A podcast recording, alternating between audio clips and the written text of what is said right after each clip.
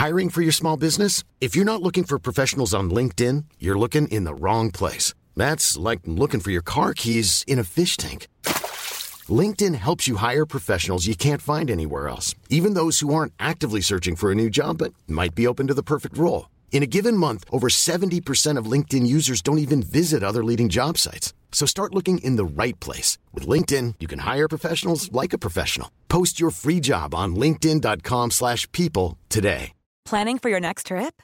Elevate your travel style with Quince. Quince has all the jet-setting essentials you'll want for your next getaway, like European linen, premium luggage options, buttery soft Italian leather bags, and so much more. And is all priced at 50 to 80% less than similar brands. Plus, Quince only works with factories that use safe and ethical manufacturing practices. Pack your bags with high-quality essentials you'll be wearing for vacations to come with Quince. Go to quince.com/pack for free shipping and 365-day returns. Good afternoon, Danny. Hello. Welcome How are to- you? welcome to my bedroom again, and welcome to your listeners. Danny, I was wondering if you could kick off this episode with a trouncing.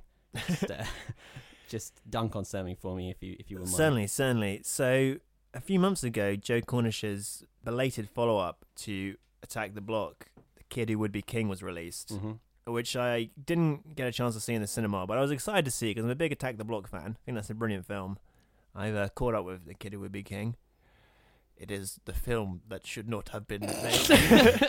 I don't know. It's not very good. It was a big disappointment, I gotta say. who would be stinks. The kid.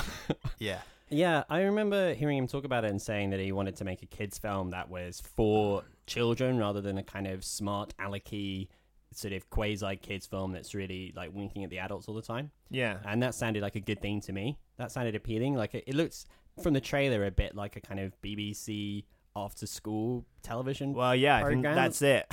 that is accurate, okay, but still not but particularly good. Yeah, Yeah, just gonna um poorly plotted, I would say. It's a bit overlong. It's got an annoying. This might be just more a personal gripe. But it's got an annoying sort of fake out climax where the movie is can't obviously end here because the pacing would be all off. But you know, it feels like he's about to kill the bad guy. But there's like another half an hour of movie. Which I was very successful. Mm. And um, Louis Serkis, who's the lead, is just hasn't got a particularly well written part. It's just sort of like very earnest. Delivers every line in a sort of slightly bit of that kind of you know the kind of first few Harry Potter movie syndrome where just all the actors are sort of like just very breathy and oh, Oh my yes, God. yes yeah, it's a bit like that yeah. Also it had a bit of a kind of political edge in that or was going for one in that the sort of King Arthur united England in the myth and like now has England ever been more divided we need a king but it's like does it have to be the sort of like little white kid you know Is it about is it about Brexit? well sort of like Oh, it makes us sort of like not in a particularly deep or meaningful way, but it kind of make Yeah. gestures the idea that England is now divided. So that's why the villain can come back because the powers of that have held her in the sort of mystical prison have weakened. Yeah, this one's very good. Also, I don't know if this is this is now a trope because I've noticed it in two movies. The Kid Who Would Be King and the Spider-Man movies has the sort of his best friend is like a chubby guy who isn't white. Both movies, it's like the best thing in the movie, like the best kid actor is this like South Asian British dude who's really funny.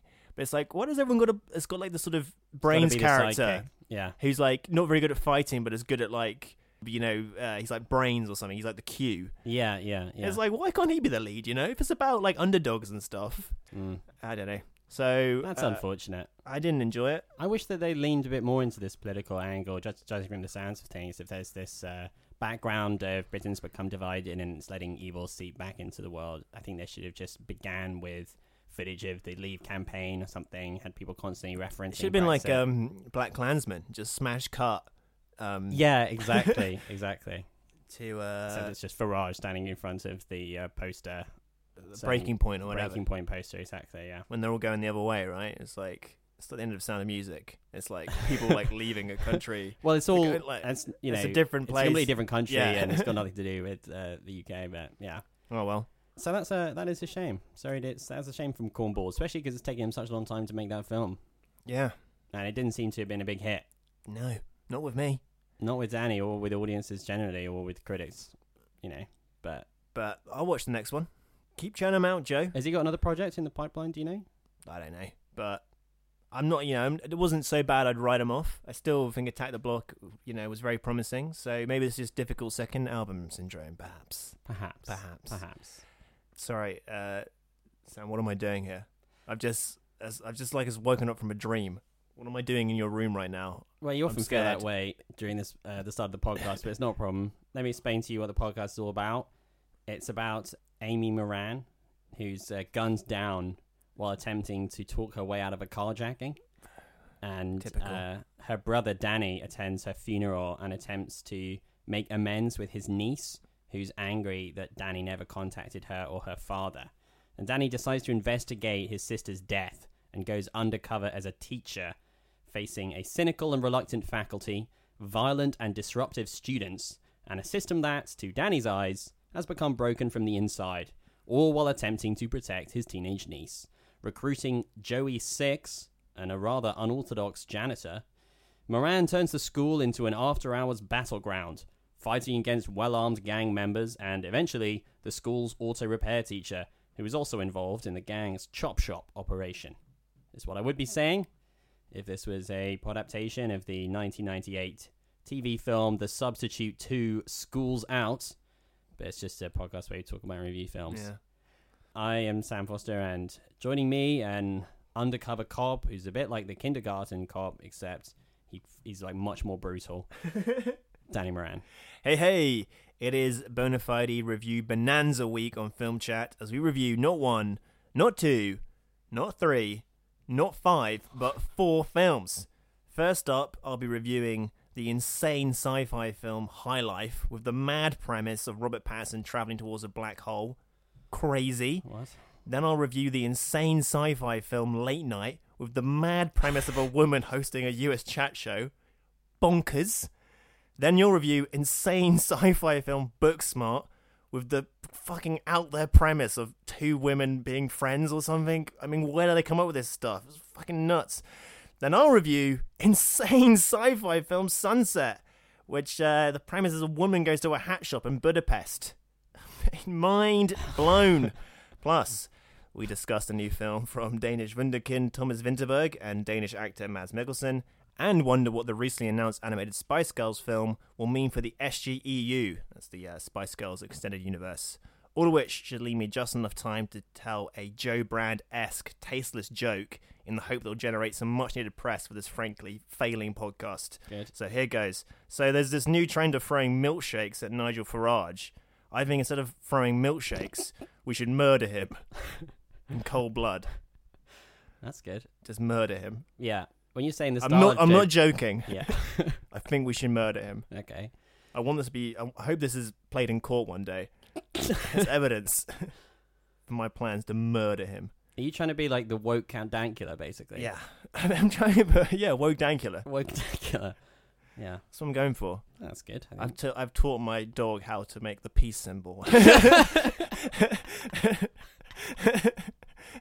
What do you say to your dog to uh, trigger that? I say, uh, Peace on earth. uh, yeah.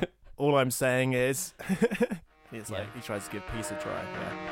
Nice.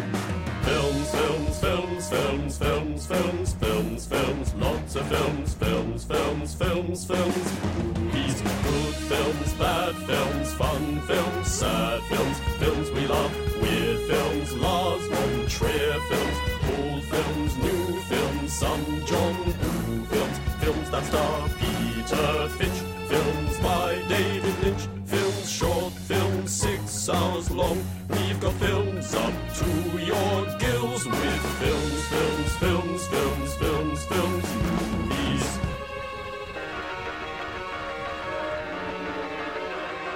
Are you feeling comfortable? Film chat has begun. On this podcast, we like to catch up with what's going on with Bond films, the Star Wars movies, Marvel, that kind of shit, that kind of garbage. garbage. Sometimes it's nice to find out what's going on with real cinema.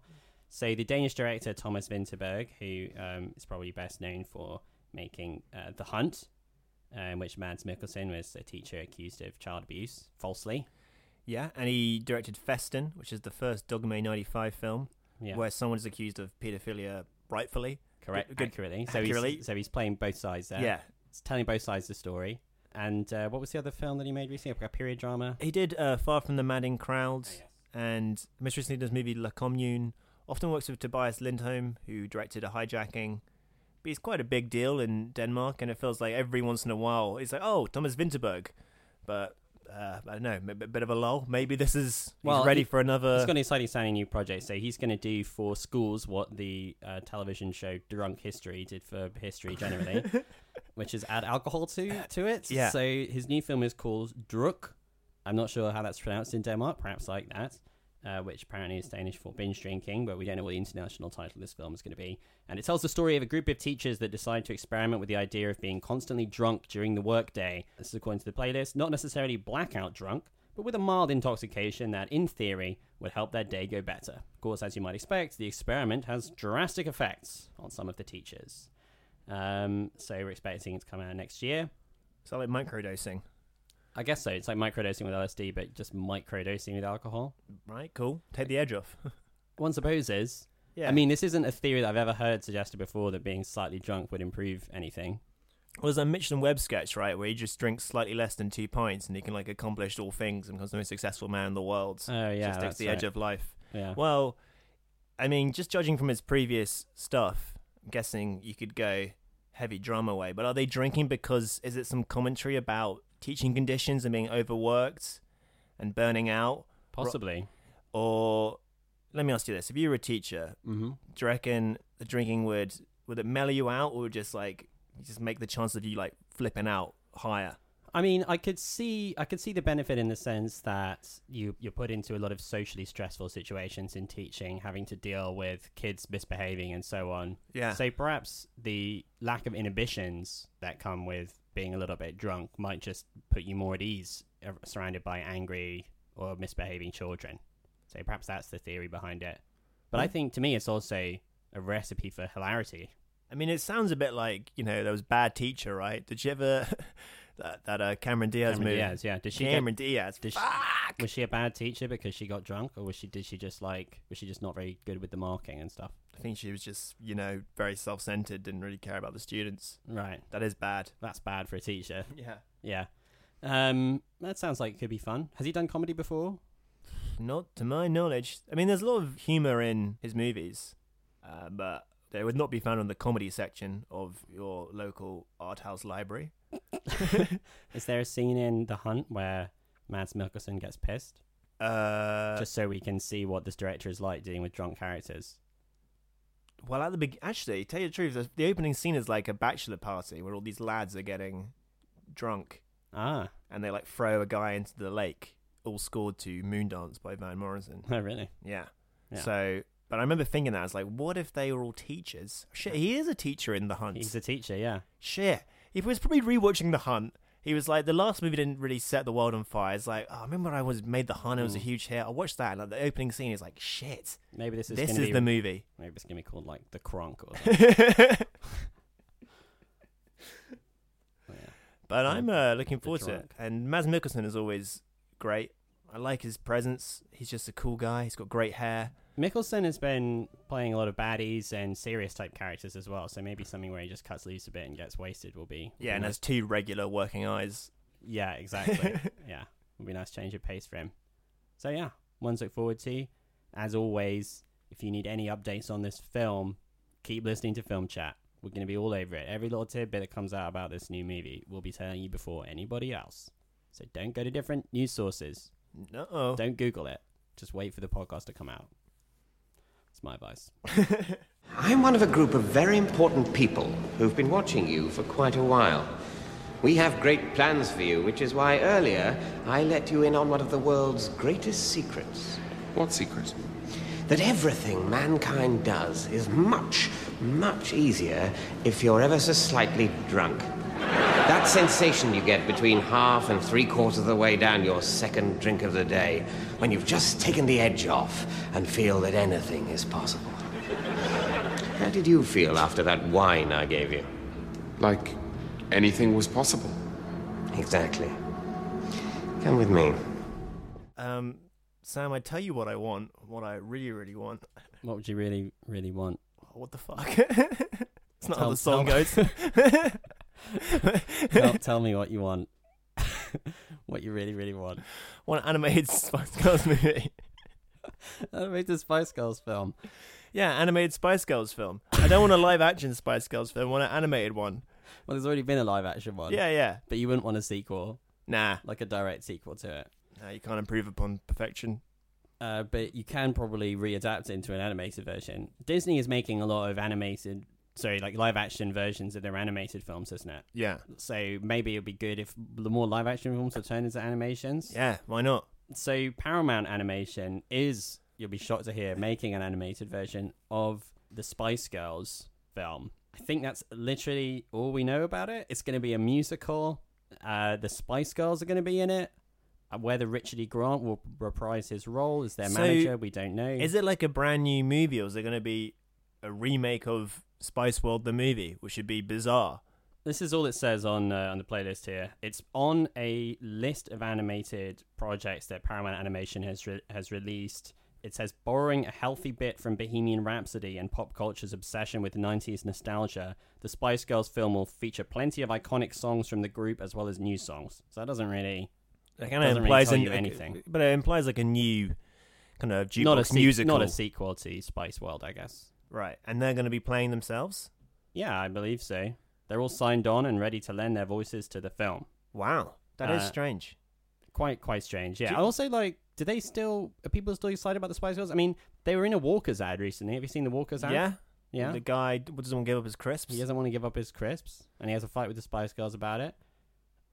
Well, you know, I think this is just a bit similar, kind of to the the Disney live action things, or even like Detective Pikachu, where everybody was around the '90s is now grown up Hmm. and got kids. So it's like you're hitting two quadrants, right? You like the nostalgic parents bring the kids. So like that's maybe why it's animated, right? They're gonna release it in half term. All the mums who grew up to this music were like, "Oh, I'll take my little Timmy and little Jen, Little- little, Jenny, Little Jane and little little Jade and little little Ruth. little and- Ruth uh, to the movies." yeah. But I don't know if it can improve Spice World the movie, which is a very odd but entertaining film. Such a sort of snapshot enjoyable. of. It's like remember the nineties? Like Spice World was so big they made an entire film, and it was like this weird.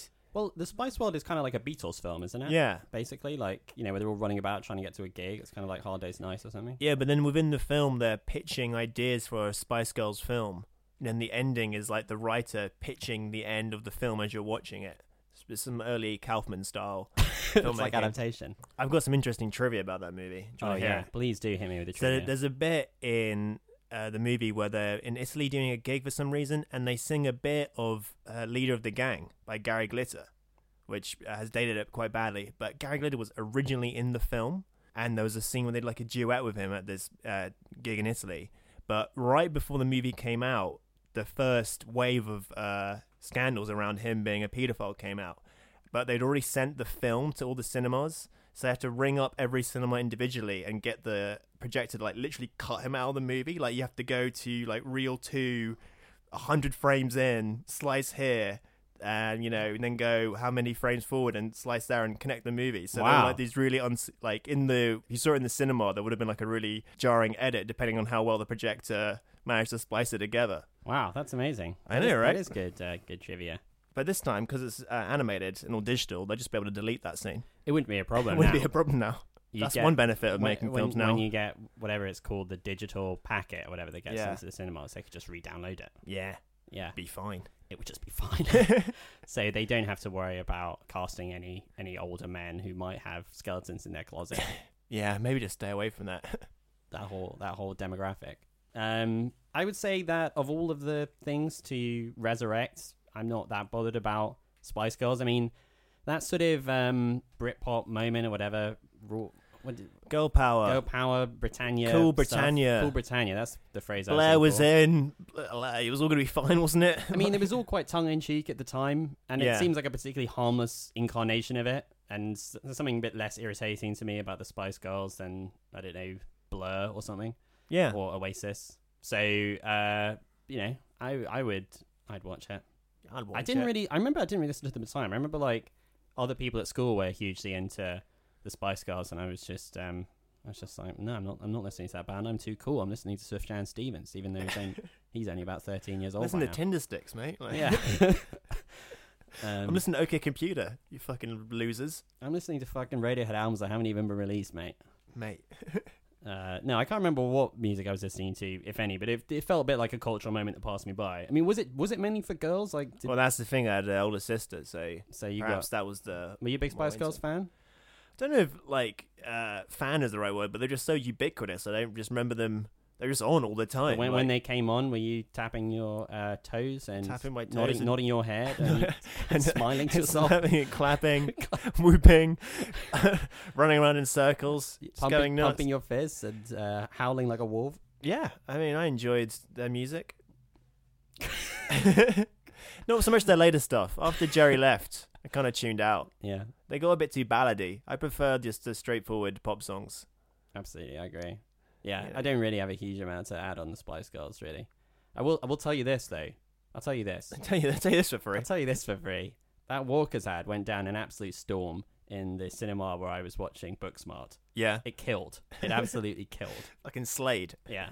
That was like the noisiest audience that I've like to size ratio I think I've ever been in cinema with. I was at the Curzon Goldsmiths Wow. and there was probably only about 15 people in there, but they were all like really loud and loving it, loving every second. Blimey. Yeah. So, and they love that ad. on the basis of that, imagine how they react to the animated film. If this movie comes out, I want to see it with exactly the same people and I want them to be on exactly the same substances because I think it would add to the experience a lot. Cool. Uh, yeah. Yeah. I tell you what I want to do. What, What do you really, really want to do now? Tell me what you want, what you really, really want to do next. maybe review some films. Great idea. Great idea. Hiring for your small business? If you're not looking for professionals on LinkedIn, you're looking in the wrong place. That's like looking for your car keys in a fish tank. LinkedIn helps you hire professionals you can't find anywhere else, even those who aren't actively searching for a new job but might be open to the perfect role. In a given month, over 70% of LinkedIn users don't even visit other leading job sites. So start looking in the right place. With LinkedIn, you can hire professionals like a professional. Post your free job on linkedin.com/people slash people today. And now for Danny to review a film he recently saw. Was it staggeringly brilliant? Was it ass-clenchingly poor? How did Danny form a judgment? We're about to hear his thoughts. If he does a rubbish job, then Sam will tell him off. High Life. This is directed by Claire Denis, French uh, directing legend, who I feel has had a slight sort of Agnes Varda moment where everyone's like, I've always loved Claire Denis. She's amazing. I've got her on a t shirt. I'm like, Did you know about her like four years ago? Anyway, she's a she's a she's a bloody legend. I've only seen one of her movies because I'm a Philistine. And this is her At first least you're not a fucking dilettante, you know. At, least I'm At not a- least you're not a pretender. at least I'm not a fucking You're not yeah. a fucking poser. Yeah, like exactly. chumps. I'm no, I'm no phony. And this is her English language debut. It is written by her and Jean Paul Farou. That's probably how you pronounce that name. And Jeff so. Cox. so basically, it's uh, set on a spaceship in outer space, and it starts with Monty, played by Robert Pattinson, and his baby daughter, and they're the last survivors of a damned and dangerous mission to the outer reaches of the solar system, and they sort of rely on each other to survive in a way, sort of co-dependent relationship. And then through flashbacks, it's revealed that Monty is one of a crew made up of death row convicts who, in exchange for pardons, have agreed to do this mission to mine a black hole for energy. I'm not sure how the science works. It's not really the movie's main concern. Uh, one of the convicts is Juliette Binoche, who's a scientist obsessed with harvesting the men's semen and inseminating the women. Here's a clip of Robin Pattinson uh, hanging out with his baby. Don't drink your own piss, Willow.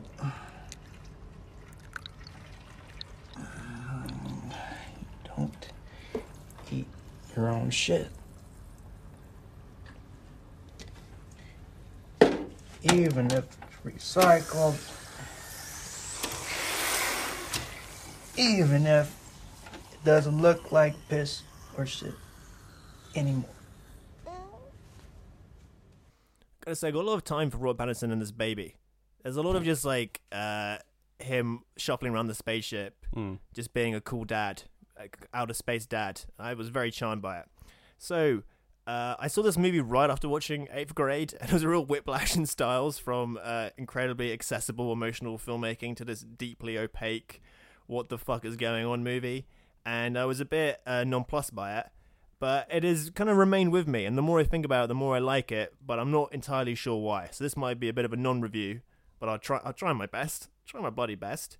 It's got this interesting non-linear narrative where you have to sort of piece together what happens, and by the end of the movie, you've sort of figured out what's happening in the plot sense, but the meaning is quite elusive. But that's kind of part of the enjoyment of the film, and I think it manages to be opaque without being just frustratingly vague. I feel like Claire Denis knows what she's doing, uh, but she hasn't made it super easy for you to f- figure that out. But it's there if you want to find it.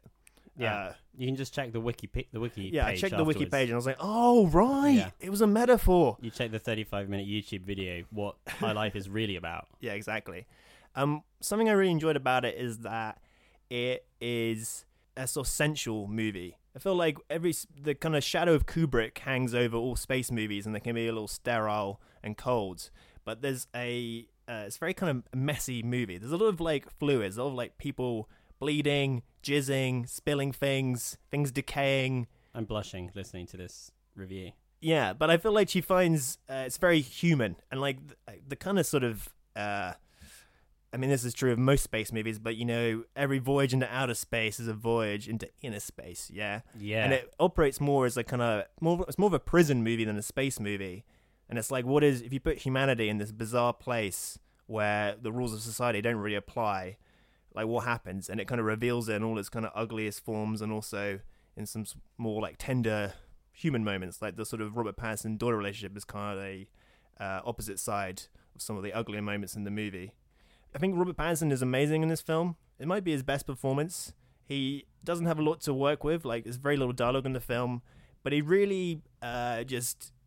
Uh, it really just acts, you know, it just really acts his fucking dick off. It just, it's just a fucking great actor.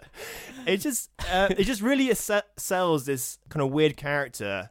I saw it described once as like a mixture of like acute loneliness and resigned fatalism, which is quite a wanky thing to say, but I was like, that's kind of spot on. And I think the movie wouldn't work without him in a way. He kind of grounds it all because there's a lot of like out there stuff and like kind of balancing out his performances. Juliette Binoche is like full tilt crazy professor trying to steal his jizz the whole movie, uh, which sounds kind of comical, but it's kind of played completely straight. And yeah, there's just a, a lot of value in the constant what the what kind of moments in the movie. um, and it is always interesting, I would say. It kind of fully held my attention throughout, even when I was like, there was definitely points where I'm like, I don't really know what's going on at this point. Uh, but then it would sort of suck me back in with some uh, stuff I won't reveal because that's part of the pleasure of the movie. And there's also, it does have, I'm, I'm kind of describing as if it's like this insane collection, collage of images that makes no sense. But there is some kind of straightforward storytelling in it. Like, chief among them, the fact that it opens when it's just him and the kid, and then it flashbacks to the crew all being there. Kind of just sets up this mystery of what happened, which kind of carries you through the more weirder moments in the film. And uh, yeah, it's got like it's very strikingly shot. There's a lot of like images that keep on I keep on thinking about Haunt your dreams. Haunt my dreams, and yeah, it's just a real oddity. And it's it's kind of that movie where like it's basically you have to sort of give yourself over to it. And I could totally understand if somebody watched it and it was like it was this meaningless thing and was really annoyed by it. And I was a bit like, that's that's a totally valid reaction to the film because it is. There's always a you know that it's, it's just up to your personal taste whether like is this movie saying something or is it just so vague you can read whatever the hell you want into it. It's like and all the reviews that are glowing, it's like it's about humanity and uh, something, and it's like that's such a broad thing to say. It's almost meaningless. Yeah. But I gotta say, I kind of got a kick out of it. So I liked it. I probably shouldn't have watched after eighth grade. That was a mistake. But if you're a fan of like Tarkovsky and these kind of headier, uh, I don't know, boundary pushing cinema or cinema that's a bit out there and a bit strange, it doesn't want to like you know, and there's a bit hard work, you might enjoy it as well. Looks like Sam's got a film to review. He's just getting ready now. Hey Sam, here's a few tips for you that I hope are gonna help you out. You gotta come prepared, try not to rush, speak directly into the mic. Um, don't sort of use filler words too much and try to avoid talking total shite. Okay, start reviewing now. Uh, the actress Olivia Wilde uh, has a directorial debut. It's just come out. It's a American high school comedy called Booksmart. It's getting a lot of good reviews. and uh, it's been sort of uh, reductively described as sort of female Superbad. It's about two girls who are very studious. They're called Molly and Amy. Uh, Molly, played by Beanie Feldstein, who's the sister of Jonah Hill, and uh, uh, Kaitlyn Dever as Amy. I'm not sure who that is. Should you describe her as Joan Hill's sister? I'm just, I'm not describing her as Jonah Hill's sister. I'm just saying that's a little bit of information about her. Okay. Because Jonah Hill's more famous than she is. So just, She was an in Lady interesting bit of Bird, right? She was in Lady Bird as Greta Gerwig's friend. That's true. Anyway, so so so they're these very studious and clever girls who are just about to graduate from high school. It's the day before graduation, and uh, Molly realizes that they they've worked really hard to get into good schools, but other students who had more time spent more time partying have also achieved academically what they wanted to, and she feels like they've missed out. And they decide as a result that they have to go to a party that evening and experience some of the fun life that they were missing out on because they spent too much time in the library. Here is a clip of the two girls making that plan. We have to go to a party tonight. What? Let's go to Nick's party. Are you kidding? No, no way. Amy, we only have one night left to have studied and partied in high school. Otherwise, we're just gonna be the girls that missed out. We haven't done anything. We haven't broken any rules. Okay. We've broken a lot of rules. One, we have fake IDs. Fake college IDs so we can get into their 24-hour library. Name one person whose life was so much better because they broke a couple of rules. Picasso. That's he broke art rules. Name a person who broke a real rule. Rosa Parks. Name another one. Susan B. Anthony. God damn it. Can't relate to this premise. Can't relate to it. I was I was having such a crazy. What did you do um, in the equivalent of high school? Uh, all the drugs, all the chicks. Stole cars. Wow. Drove around at night. Man, that's crazy. Robbed a place, killed a guy. What, what did you do? Well, what my experience makes what you did look like fucking church. uh, I sold heroin. Uh, I assassinated major political figures. I destabilized governments. yeah, the things of that nature. Uh, anyway, so this film's not very relatable to either of us, but uh, it was very good, very enjoyable. I can see why people like it. It's made with a lot of like verve and energy by Olivia Wilde, a lot of like needle drops. It's not, I would say, remotely boring. And the thing that makes it such a likable film, aside from the fact that it's just a very sort of positive and energetic one, is that it's it's got a very empathetic outlook, which is what I f- I'm starting to realize what I really look for in these in these high school movies. Yeah. Having recently seen Pitch Perfect, which I did not care for, um, one of the reasons why I didn't really like that is I felt like that's that's a movie that really displays like high school cliques and stuff. Yeah, yeah. But in this super weird way because all of the cliques exist within the world of a cappella, like singing. Like you'd think that would just be one clique, but instead that's No, that- no. It's like a million of them. There's like the cool a cappella singers and the nerdy ones. But the, by like reflecting that world, it just kind of um, endorses it. I think a little bit. And the, the main character in that is quite judgmental and like mean, and it just sort of reinforces the shallow categorization that kids put themselves into. Whereas Booksmart is a much more kind seeming film. It's like much more, much more interested in people and is not uh, judgmental. And its main characters are not are not judgmental either. Like they're not like the sort of you know I don't know the smart ones or they're not like friends with the nerds or whatever. They Sure. just they just are who they are. And I think one thing that I really appreciated in it is the fact that it has like bully characters, but they're not just reductively just the bully.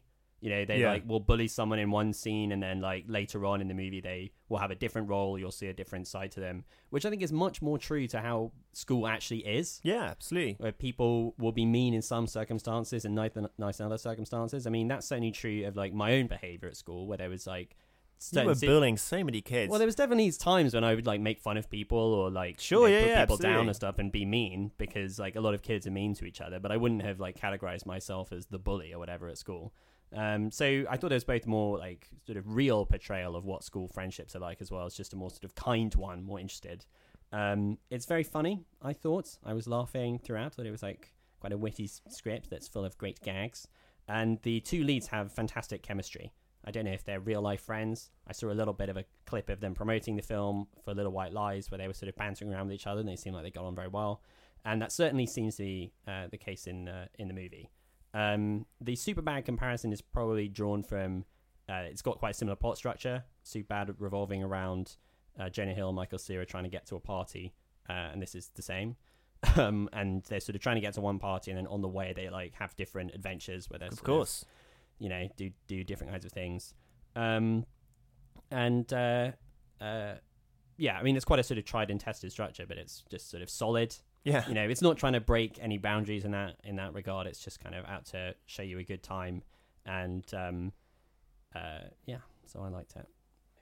Uh, it was hard not to compare a little bit to Eighth Grade, just because that's the film I most recently saw about childhood as a kind of similar coming of age movie. And they're also both films about just when you're just about to go on to the next stage. Yeah. she's just going into high school in eighth grade, and they're just about to go to college in this in this film. And eighth, eighth grade is like much more of a drama, and it's the central character in that is someone who's really socially anxious, whereas these girls seem like quite confident and they, they seem fine.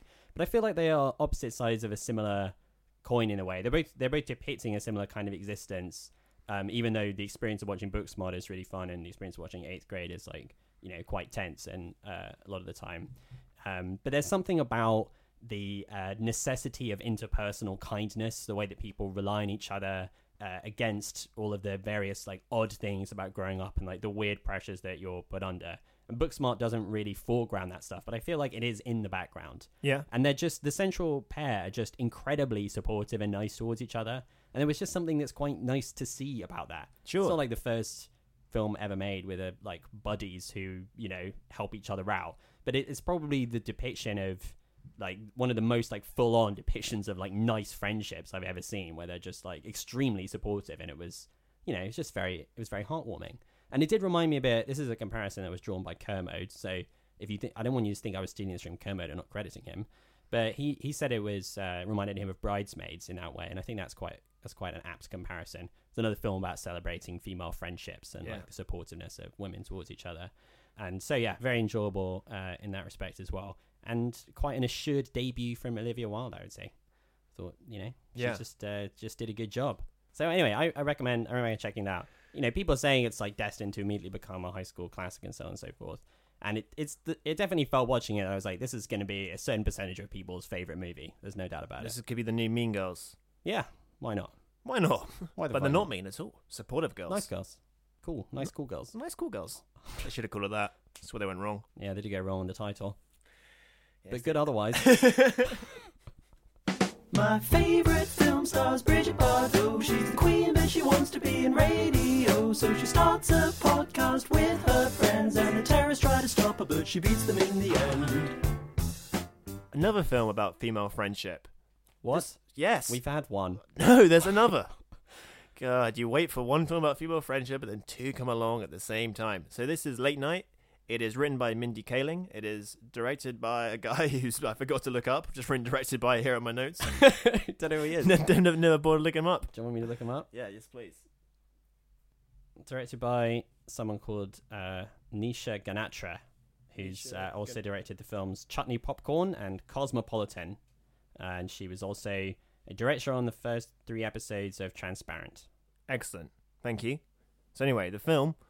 Uh, in it, Emma Thompson plays Katherine Newbury. She is the host of a US talk show that she's been doing for decades, it's implied, and her ratings have slumped. The show is past its prime, and the head of the network says she's going to be let go.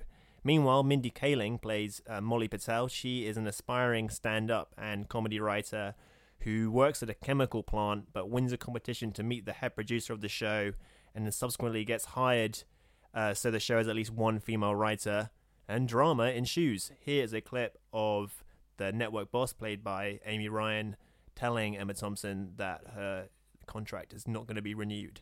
I came to tell you this year is your last. What? This season is your last. You're cancelling the show? No, I'm canceling you. The show is irrelevant. The ratings reflect that. Do you want to know who Jimmy Fallon had on last Tuesday when you had Doris Kearns Goodwin? Robert Downey Jr. They washed a sheepdog together. It was glorious. So this is a very easy watch, which doesn't really peak your emotional register above like a six, uh, and it's carried by the immense charm of the two leads. Uh, and I kind of thoroughly enjoyed watching it. I was like, this is a fun time at the movies. Uh, but the more I think about it, the more the movie kind of unravels. What I did like about the film is that the premise kind of makes it political. It's about two women navigating a sexist industry and the relationship they develop. But the just the way the characters are set up don't really make sense. For example, as that clip kind of indicated that Katherine Newbury's show is stale. It seems partly because she books female politicians and authors and not exciting, cool Hollywood A-listers. So, like, she uses her position to give women a spotlight, but at the same time, she's never hired a single woman to work on her show. So, Mm. like, uh, it doesn't quite make sense. It's not really consistent with her character. And it's also weird that they make Mindy Kaling literally a competition winner. Instead of it being about a woman of color uh, in a room full of white guys, it's more becomes more about like a rookie finding the rope, uh, finding finding the rope, finding the rope you use to um, succeed in your job. You know, the, the, the job rope. Yeah, the rope. The rope. Show her the rope. It's been lost. You'll need to find it. So like when the uh, sort of the the douchey bro riders are like you're just a diversity hire, that is accurate. You know, like she ha- and I don't know if the comment was like the only way to get into one of those rooms because they're so sexist and uh, unwelcome to people of coverage. You literally have to win a competition, but it did seem like it kind of diminished her character in a way. You know what I mean? Like that seems like an odd plot development. Yeah, I mean, perhaps that that is the reason that there's no ladder. You know, no. yeah, yeah, but I don't know. It just felt like it diminished whatever point it was trying to make. yeah. And I think these flaws are just indicative of the fact that the movie's somewhat messy in what it's trying to say. And it's never clear like what the emotional heart of the movie is. Is it about Mindy Kaling succeeding in this world? Is it about her friendship with Emma Thompson? And there's also like another plot line which kind of comes to the forefront in like the final act of the movie where it's about Emma Thompson and her strained relationship with her terminally ill husband played by Jonathan Lithgow. And they all kind of feel like slightly separate movies, all of which are good and it's not like any of the scenes drag, and they're all like such good actors that it's almost to the movie's detriment because like if there's if these actors weren't really committing to this, you could maybe brush it off a bit more, but they kind of convince the couple so fully that you're like maybe this should just be a film about their relationship. Right. Yeah. Um, so yeah, like they're all valid, but they kind of find each other for dominance, and you're a bit kind of confused about which plot line you're supposed to be invested in. And also, I don't think it ever clarifies like what a good version of a late night show is. Is it a format with any artistic merit? And is her show failing because she's not funny or because she has integrity? Yeah. You know what I mean? It's kind of like a bit satirical, but also we're going to do the best late night show. But saying that, it's like very warm, very witty movie. It's not got a lot of belly laughs, but it's just like a solid, a solidly chuckling throughout. A good chuckle sometime. And it's probably the kind of movie that I'll be like ITV2 a lot when I can imagine rewatching. But it kind of feels like a missed opportunity in a way because it kind of throws up interesting ideas and then doesn't develop them fully. Would be my main takeaway. It's like a kind of freestyle movie, Okay. but you know, if you just didn't watch it, you're not missing out. I didn't watch it. you're not missing out.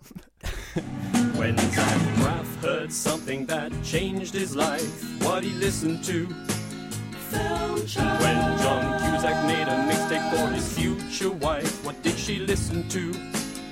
And when Michael Madsen cut a guy's ear off, what was he dancing to? And when Tim Robbins showed Shawshank that he had enough, which record did he choose? Yeah, yeah, yeah, yeah, yeah, yeah. All right, Danny. Someone goes to buy a hat. Something like that. This is an art film. This is for Art film. Sunset. Let's hear it. Directed by Laszlo Nemes, he of Son of Saul fame. I was like, after that two-hour grueling Holocaust drama, this, this better be a comedy, Laszlo. It's not. so, in the movie, uh, Disappointing. disappointing, disappointing. Hold up, so let me. so, in 1913, in Budapest, a young woman played by Juli Jakab arrives in town uh, and tries to get a job at a milliner's that used to belong to her parents, but they died in a fire years ago, and she was sent to an orphanage. The store's new owner, Oscar Brill, played by Vlad Ivanov, he is in Snowpiercer. He's like that heavy. He's a kind of big. He's a kind of famous Romanian actor. The guy who won't die from Snowpiercer I remember that guy. um, says there's no jobs available and tries to get rid of her. And then she hears that she has a brother, which she didn't know about. And from there, it's like a sort of mystery drama of her trying to figure out what happened in the past. But also, the backdrop is that basically World War One's about to kick off, and Budapest is a kind of powder keg between the bourgeois and the working class. I won't play a clip. It's all in Hungarian. You know, I don't speak Hungarian. What about for our Hungarian listeners? For our Hungarian listeners, this is for you. It's for you guys. Évekbe telt, míg elértem, hogy az emberek a lejternév hallatán ismét kalapokra gondoljanak. So this this review is going to sound a bit like my highlight review. I, I saw it describe this movie as mesmerizing but maddening experience. a mesmerizing but maddening experience. I would lean more towards the mesmerizing, less on the maddening. I wasn't super frustrated with it. It's a very odd film. One of the most successful things about it is that it adopts the same visual style of Son of Saul, where the camera basically never leaves the main character's side. You're either following her, or it's her point of view, or it's a close up of her face and it worked brilliantly for Son of Saul, and it kind of works equally well here. It's a very uh, immersive technique, and it makes everything very vivid and immediate. But I think the best thing about it is that it makes the past strange. It also reminds me a bit of uh, Victoria, that single take movie, where the visual grammar of the film is so unusual that time dilates slightly. Mm. You can't like you're just not used to processing images this way. Like you're waiting for cuts to happen, they don't happen, and yeah, it just makes like 1913 is is just a very, odd place to be, and it's not just oh, it's like modern times, but people wore different hats and they're horses. It do- genuinely seems like a different place. Uh, I know that's not stupid, but do you, know, do, you, do you know what I mean? Like, I feel there's often with period dramas, it's like that kind of merchant ivory thing of just it's all very stately, Yeah, yeah. and uh, you never. It's kind of something distancing about it. But this one, you know, really throws you into it. And on that point, it's just like a technically astounding movie. Uh, the action unfolds so organically, but I just feel very sorry for all the, you know, assistant directors and stuff choreographing all this mad things happening. Horses, there's explosions, fires, crowd scenes. It's a very action-packed film, and I'm just like, it does really kind of sweep you away. Where it struggled, I thought, was in the plotting. Initially, it's got this kind of strong thing where like Inez is just given the simple girl trying to find her brother, and she kind of pursues this relentlessly. And there's something of a kind of dogged detective aspect of the movie. However, as the film goes on, and it's two and a half hours long, she kind of goes in circles and it becomes a bit vague, and she hits these dead ends, and it kind of strained my patience slightly. But the reason I think I kind of stuck with it is that it's got this atmosphere to it, and it really successfully sells the idea of a city that's about to implode. And even as the plot becomes slightly opaque, just the mood intensifies, so it's kind of gripping. Also, Juli Jakab is great. She's got a lot of presence. It's kind of similar to the guy from Son of Saul. I think Laszlo Nemes is just good at finding people who are good at staring and looking intense, Mm. and she kind of carries the movie. Yeah, so I, I yeah, I I would say I liked it. It's kind of like the interesting second album kind of movie. You know what I mean? After like the sort of successful debut, he's definitely trying something new, and it doesn't always totally work. But there, you know, it works more than it doesn't, and the visual style is so impressive that it kind of carries you through the weaker moments. So a better sophomore effort than the kid who would be king. Yes, there's a lot of more comparisons I can make between these two films, but I won't. Excellent. Well, that lends a nice symmetry to this. I didn't like the sort of chubby Salvation psychic character she had. I just wish he was the lead. Yesterday I bumped into Imelda Staunton. She was out with her dog and we got talking. I asked her what she does when she isn't acting. She said she likes podcasts for relaxing. Imelda, when you're in the mood, what do you listen to? She said, I listen to one podcast, I listen to one podcast, all the other ones can kiss my ass, 'cause I listen to one podcast. Film chat, film chat, film chat, film chat, film chat. Right. Ugh, I'm exhausted from trying to think about all these smart movies. You know, like what's there's got to be some just like let's go see what X Men Dark Phoenix. Let's go. See Dark Phoenix. D- dedicate a whole episode to that. yeah, I mean, how can it be bad?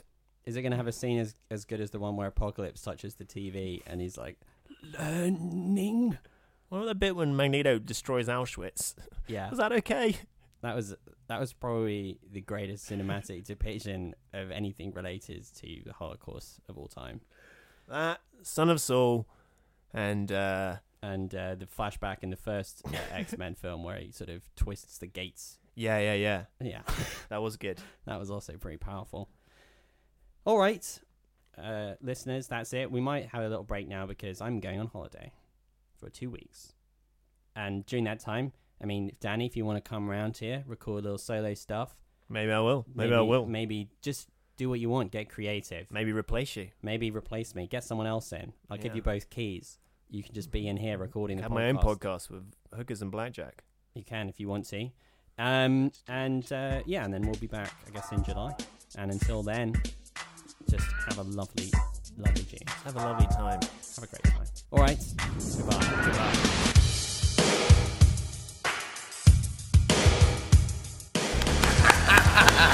That's right. That is right. Oh God. Uh, Emma Thompson, you know there's only one thing left to do. Yeah, you can see it. Coming. Would you like I to wash a feel it. sheepdog Yes, together? yes, yes. Of course I would. Come on.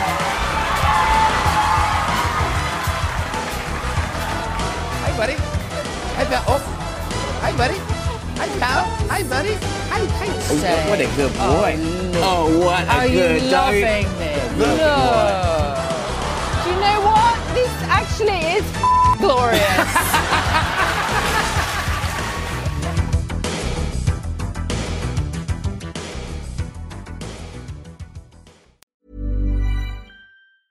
Hey, it's Paige DeSorbo from Giggly Squad. High quality fashion without the price tag. Say hello to Quince. I'm snagging high-end essentials like cozy cashmere sweaters, sleek leather jackets, fine jewelry, and so much more. With Quince being 50 to 80% less than similar brands. And they partner with factories that prioritize safe, ethical, and responsible manufacturing. I love that. Luxury quality within reach. Go to quince.com slash style to get free shipping and 365 day returns on your next order. Quince.com slash style.